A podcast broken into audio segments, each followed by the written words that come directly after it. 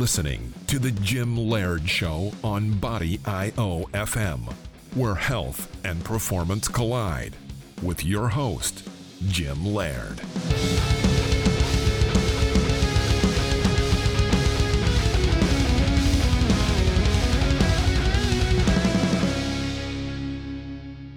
Hello, and welcome to another edition of The Gym Laird Show, brought to you by Body IO FM.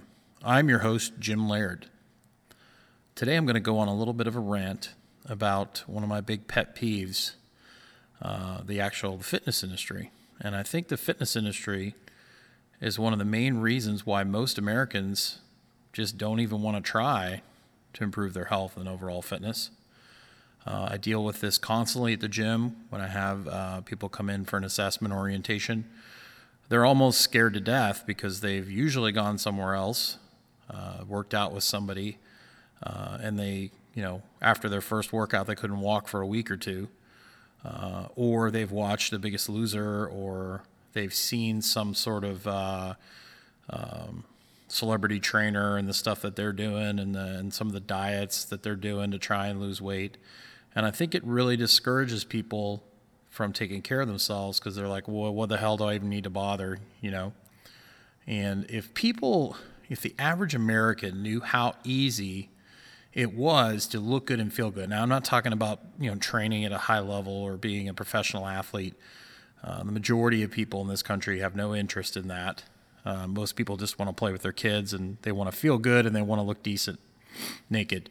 Um, it's really pretty simple. And uh, I'm going to go over, you know, I've got a, a large number of clientele that I've had since 2001 and I'm going to go through kind of what I've noticed uh, is the keys to success for looking good and feeling good, which you don't really hear about in the fitness industry. All you see in the fitness industry is like, you know, six pack abs and, you know, bigger deadlift, bigger bench, which is fine. You know, there's nothing wrong with that. But the majority of people in this country uh, don't need that. Um, and we're going to go over lifestyle and, and diet and all that kind of stuff. So, you know, when people first come to me um, to talk to me about working out. You, know, a lot of the people are frustrated. They've been somewhere else. They're burned out. I get either two extremes. I get people that are basically trashed because they've been burning the candle at both ends, plus trying to train at a high level and they're burned out.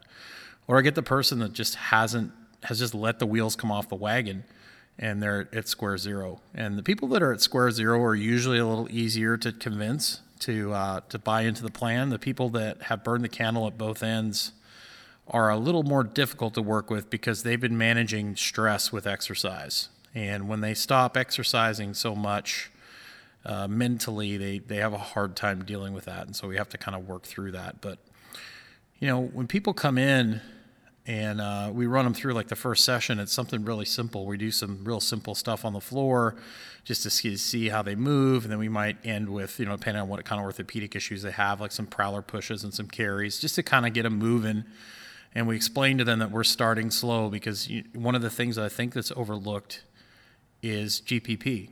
You know, is you have to get in shape in order to train.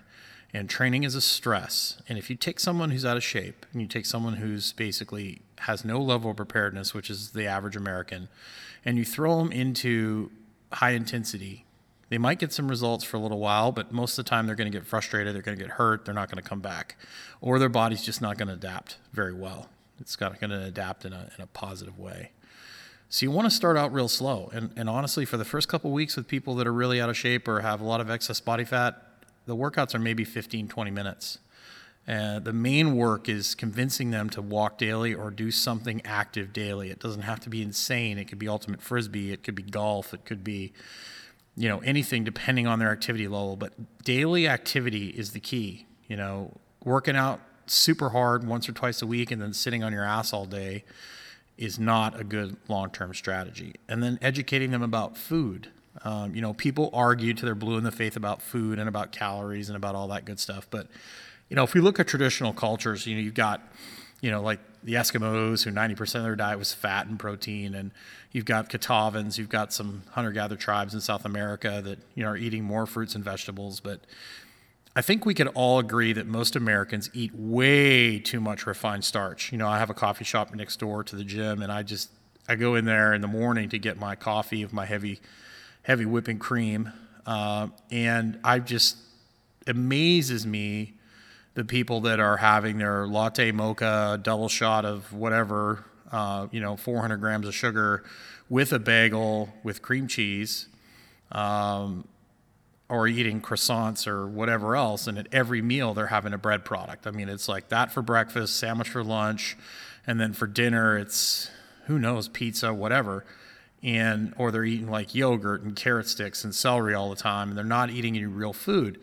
Um, even if you know, if you make the argument that some of these hunter gatherer tribes have a higher carbohydrate consumption than they did, those carbohydrates they're eating are nothing like the carbohydrates that are available today. Even if you ate fruits and vegetables, fruits and vegetables today are nothing like the fruits and vegetables in the wild or 100, 100 and 150 years ago because they've bred the apples and the potatoes and all these things to be bigger and sweeter and tastier than they have been in the past. You know, I spend a lot of time in the woods and I eat a lot of wild berries and and and you know the odd you know you come across the odd apple tree in, in the forest and stuff like that. They don't taste anything like the the fruit you know the strawberries that you get in the store. They're kind of tart. They're kind of bitter.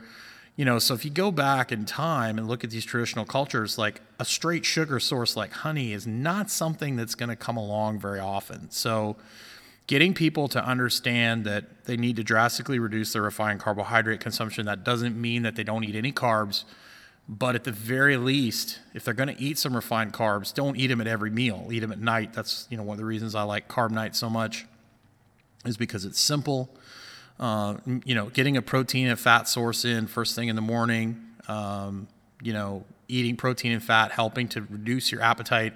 And if you're eating starch at every single meal, especially refined starches, you know, not vegetables, it's going to be hard for you to stop eating. You're going to turn into a human vacuum cleaner. But if you start eating fats and proteins and vegetables, um, your appetite's going to auto-regulate itself. Um, and and you know even with athletes, you know Fred Hatfield um, talked about this on one of Robb Wolf's podcasts. He said, you know, the way he does his eating or did his eating was on the days he trained really hard, he ate more, and the days he didn't train so hard, he ate less.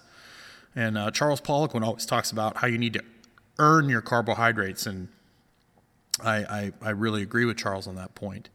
It's it's we've overcomplicated nutrition and, and getting people to understand that if they don't have metabolic flexibility, in my opinion, like if you can't skip a couple meals without feeling like you're going to eat your arm or you start sweating, um, you know, because your blood sugar drops, that's not a good thing. You should be able to go a couple meals without eating because a couple hundred years ago, you don't can't go to the fridge and just get whatever you want, or you might not eat for a day or two. And our bodies are designed to be able to handle that. And so if you can't handle skipping a meal or two, you might want to work on your metabolic flexibility a little bit.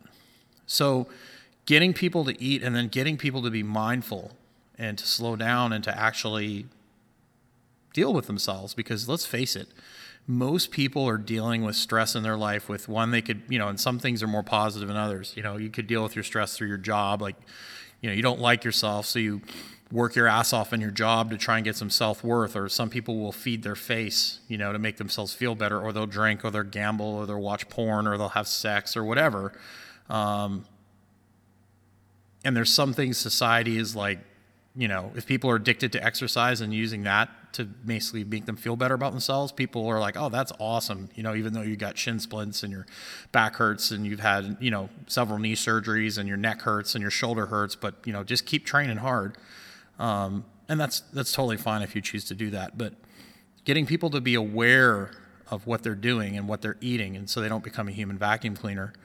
Um, and, and Robb Wolf is actually coming out with a, a, book on the neuroregulation of appetite. And, you know, if you're eating these refined carbs all the time, um, it's going to mess with your body's ability to regulate your appetite, which is why a lot of people can't stop eating. And then also making sure that your food is high in nutrition, you know, has high level of nutritional density so that your body gets what it needs. So it will actually, okay, I'm full. Instead of, you know, most people that are obese, if you test them, you know, you test their, their vitamin and nutrient levels, they're non existent, but they have an excess of calories, but they aren't getting any nutrition. So that's very important as well as attacking the lifestyle part of it, the walking, the meditation, the mindfulness part. That is what I put most of my stress on. And then in the beginning, what we work on is developing work capacity, getting them moving around in a way that their heart rate isn't racing through the ceiling to build that capacity so they can handle harder training and then focusing on mastering basics, mastering a basic squat, a basic hinge. And not everybody's going to be able to deadlift. Um, maybe we deadlift them off a block, we deadlift them with a kettlebell. Uh, you know, somebody who's really incapable, maybe a wall sit, mastering being able to stand on one foot. You know, basic stuff like that. Um, you know, controlling the core, being able to control your middle. Um, you know, carries and and and pushes and and single arm overhead stuff and it doesn't necessarily have to be with a barbell it could be with a landmine it could be with a dumbbell uh, it can be like a pullover but getting people to learn how to use their core getting people to be able to do like a single leg hinge and then eventually single leg work and building this base in the sagittal plane until you introduce more complicated training and that's going to take time and most people even athletes that i work with they haven't mastered the fundamentals. And if you have an athlete that has not mastered the fundamentals, if you do the fundamentals with them, they are going to do extremely well and they're going to improve. But guess what? That basics don't sell. Like if you have a product and it's about pushing the prowler, doing a carry and a bear crawl, people aren't going to buy that because it's not fancy. Um, you know, people want fancy, and, and fancy doesn't necessarily work. You have to establish a baseline of preparedness and then you have to hammer the basics. And then once you have the basics down, then you can kind of work on doing some flashy stuff from time to time. Um, the people that I've had for the longest um, have trained twice a week with weights and maybe finish with a little bit of conditioning, you know, short five minute deal. Um, and they walk every day, they're active, and they eat real food. And they focus on getting their sleep. They make that kind of stuff a priority. And they've done phenomenally well. My 90 year old client works out with me. I've put some stuff about him on Facebook here recently. Twice a week for 30 minutes, super simple stuff. Get on the floor. We're pushing things. We're dragging things. We're, you know, making him get up off the ground, you know, and stand up and get back down, get off off the ground. It's not super complicated, but he's been consistent. That's the thing is the exercise that you're going to give somebody something they can do for the rest of their life when they have a busy schedule, when they've got all these other things going on. You know, signing them up for five days a week is not going to be sustainable. Now, if you got somebody who's got like a goal where they have to perform and, you know, they're getting ready for a movie or, you know, there's exceptions to that. But the vast majority of people, if they just lifted weights twice a week, and lifted within their ability and they left the gym knowing they could have done a little bit more and they built they challenge themselves a little bit once they build a little bit of a base and they eat real food and they walk that's really all there is to it and if more people understood that like i can't tell you how many people i've worked with like a month or two in and they've dropped sizes or they've dropped weight and they're like gosh, this is so easy. I mean, I can eat decent food and I'm not killing myself in the gym and I go for a walk every day. If I knew this was so simple, I would have done it years ago. And that's the sad thing about it is, is most people don't understand how easy this is for the vast majority of people to get an improvement. It does not take that much and it's not that complicated. But you know the media makes it complicated and you know the internet makes it complicated because there's so much information out there people just get overwhelmed and then they see you know people getting beat to death on the biggest loser and yes they lose weight but guess what you know three years later they're 100 pounds more than when they started so that's basically the bottom line the gist of it is keep things simple do something that's sustainable for you for the rest of your life. And then once you have a foundation, if you want to compete in a powerlifting meet or if you want to, you know, run a 5K or you want to do that sort of thing, that's perfectly fine. Um, but if your goal is just to look good and feel good, there's no need to do anything extraordinary or crazy or extreme. It's just basic fundamental stuff. Challenge yourself. And if you do that consistently over a long period of time and you pick something that you can do consistently for a long period of time, in the long run, you are going to come out way ahead of the game. So there's my little rant. I know it's short and sweet, but sometimes that's good. I've got some really cool stuff coming up here soon. I actually got my brain mapped. I know Tim Rogers uh, was on my show uh, a couple episodes ago and talking about neurofeedback. I've had some pretty significant um, head traumas in my past, especially in college football. Uh, and then my my childhood was not what we'd call what we'd say pleasant. I have a super good relationship with my parents finally right now after years of, of work. Uh, so I don't want to get into details about that, but I, I had a, a, very uncomfortable upbringing, um, and that has affected my ability to use my my brain. They did find a brain, which is very positive and encouraging. But I'm going to be doing. I'm going to have um, Tim Rogers and and Ginny on. Ginny, I, I, I can't remember Ginny's last name off the top of my Sloan. I think it is. I, I think we're going to have them on, and we're going to talk about the questionnaire I took and some of the things that I struggle with, uh, and what the I start my neurofeedback stuff uh, this week. So by the time this comes out, I'll be working on that.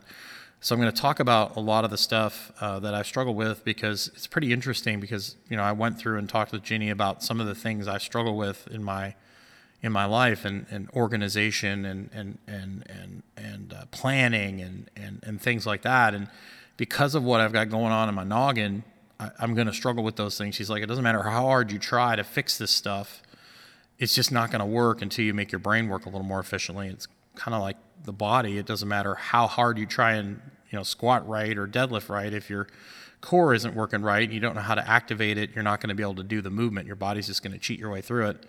It's kind of the same thing with the brain. If your brain isn't working efficiently or if it's stuck in a certain pattern, you're not going to be able to do these things as well. So it's going to be, I'm really excited about giving this a shot and seeing how it affects my, um, my day-to-day ability to, you know, run a business and, and all that sort of stuff. And I've been very successful at it, but there's a lot of things in the business on the admin side that I have just absolutely struggled with. Um, and a lot of it is due to this pattern that I'm stuck in. So it's going to be kind of cool to see that. And I'm kind of excited to share uh, the results um, of that with you. So hopefully, some of you that are struggling with certain things might explore that as an option. I, I know I've had a couple people reach out to me about the Tim Rogers show, about talking about head trauma and stuff that have reached out to me and said, "Hey, I went and got help and."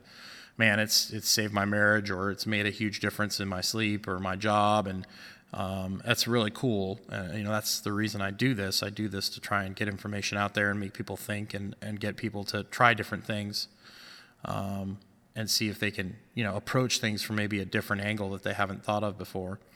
Um, so that's that's coming up here very soon. I'm excited about that.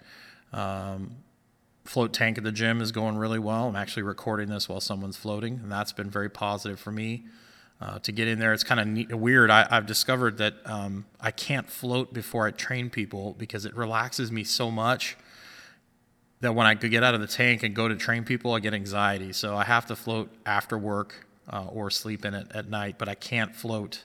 So if you're if you're tr- thinking about trying to float uh, and you want to try it, uh, make sure you don't do it like on a day you have like a big presentation or something because you need kind of a transition time uh, because to go from one extreme to the other. So if you have to go from like being stupid relaxed to like being alert and really functional, you you might need a couple hours or a day to kind of. So you want to float either after you've done something very strenuous, uh, especially if it's the first time. Once you kind of learn how to react to it, uh, you'll be able to go. But if you're going to float for the first time, I, I would suggest that you do it at a time where you have plenty of transition time just don't do it like before a major board meeting presentation or something like that, and you might not uh, you might not handle it uh, quite as well as you normally would because it, it's such an extreme. Uh, it's hard to explain unless you've done it. It's it's such an extreme chill out that it it's kind of a little bit of a shock at first because most people haven't experienced that kind of relaxation uh, ever in their life. So that's going well. So I'm excited to keep you updated on that. And the gym overall is doing very well. Uh, we're busy as always. We've got you know athletes coming in and out of season, and we've got uh, you know we pick up new people all the time, and we've got our, our current clientele that that uh, you know continues to train with us, and we're very grateful for that. And uh, so very excited about that. And um, if you guys have any suggestions for you know guests that you'd like me to interview or any more feedback, I've really appreciated the feedback I've got about the show, and uh, want to do my best to try and give you guys some some great content. So, thanks again for listening, and once again, uh, please support Kiefer so I can continue to do the show. I'm very grateful for him allowing me to do this show on his channel. So, until we speak again, have a great night or day.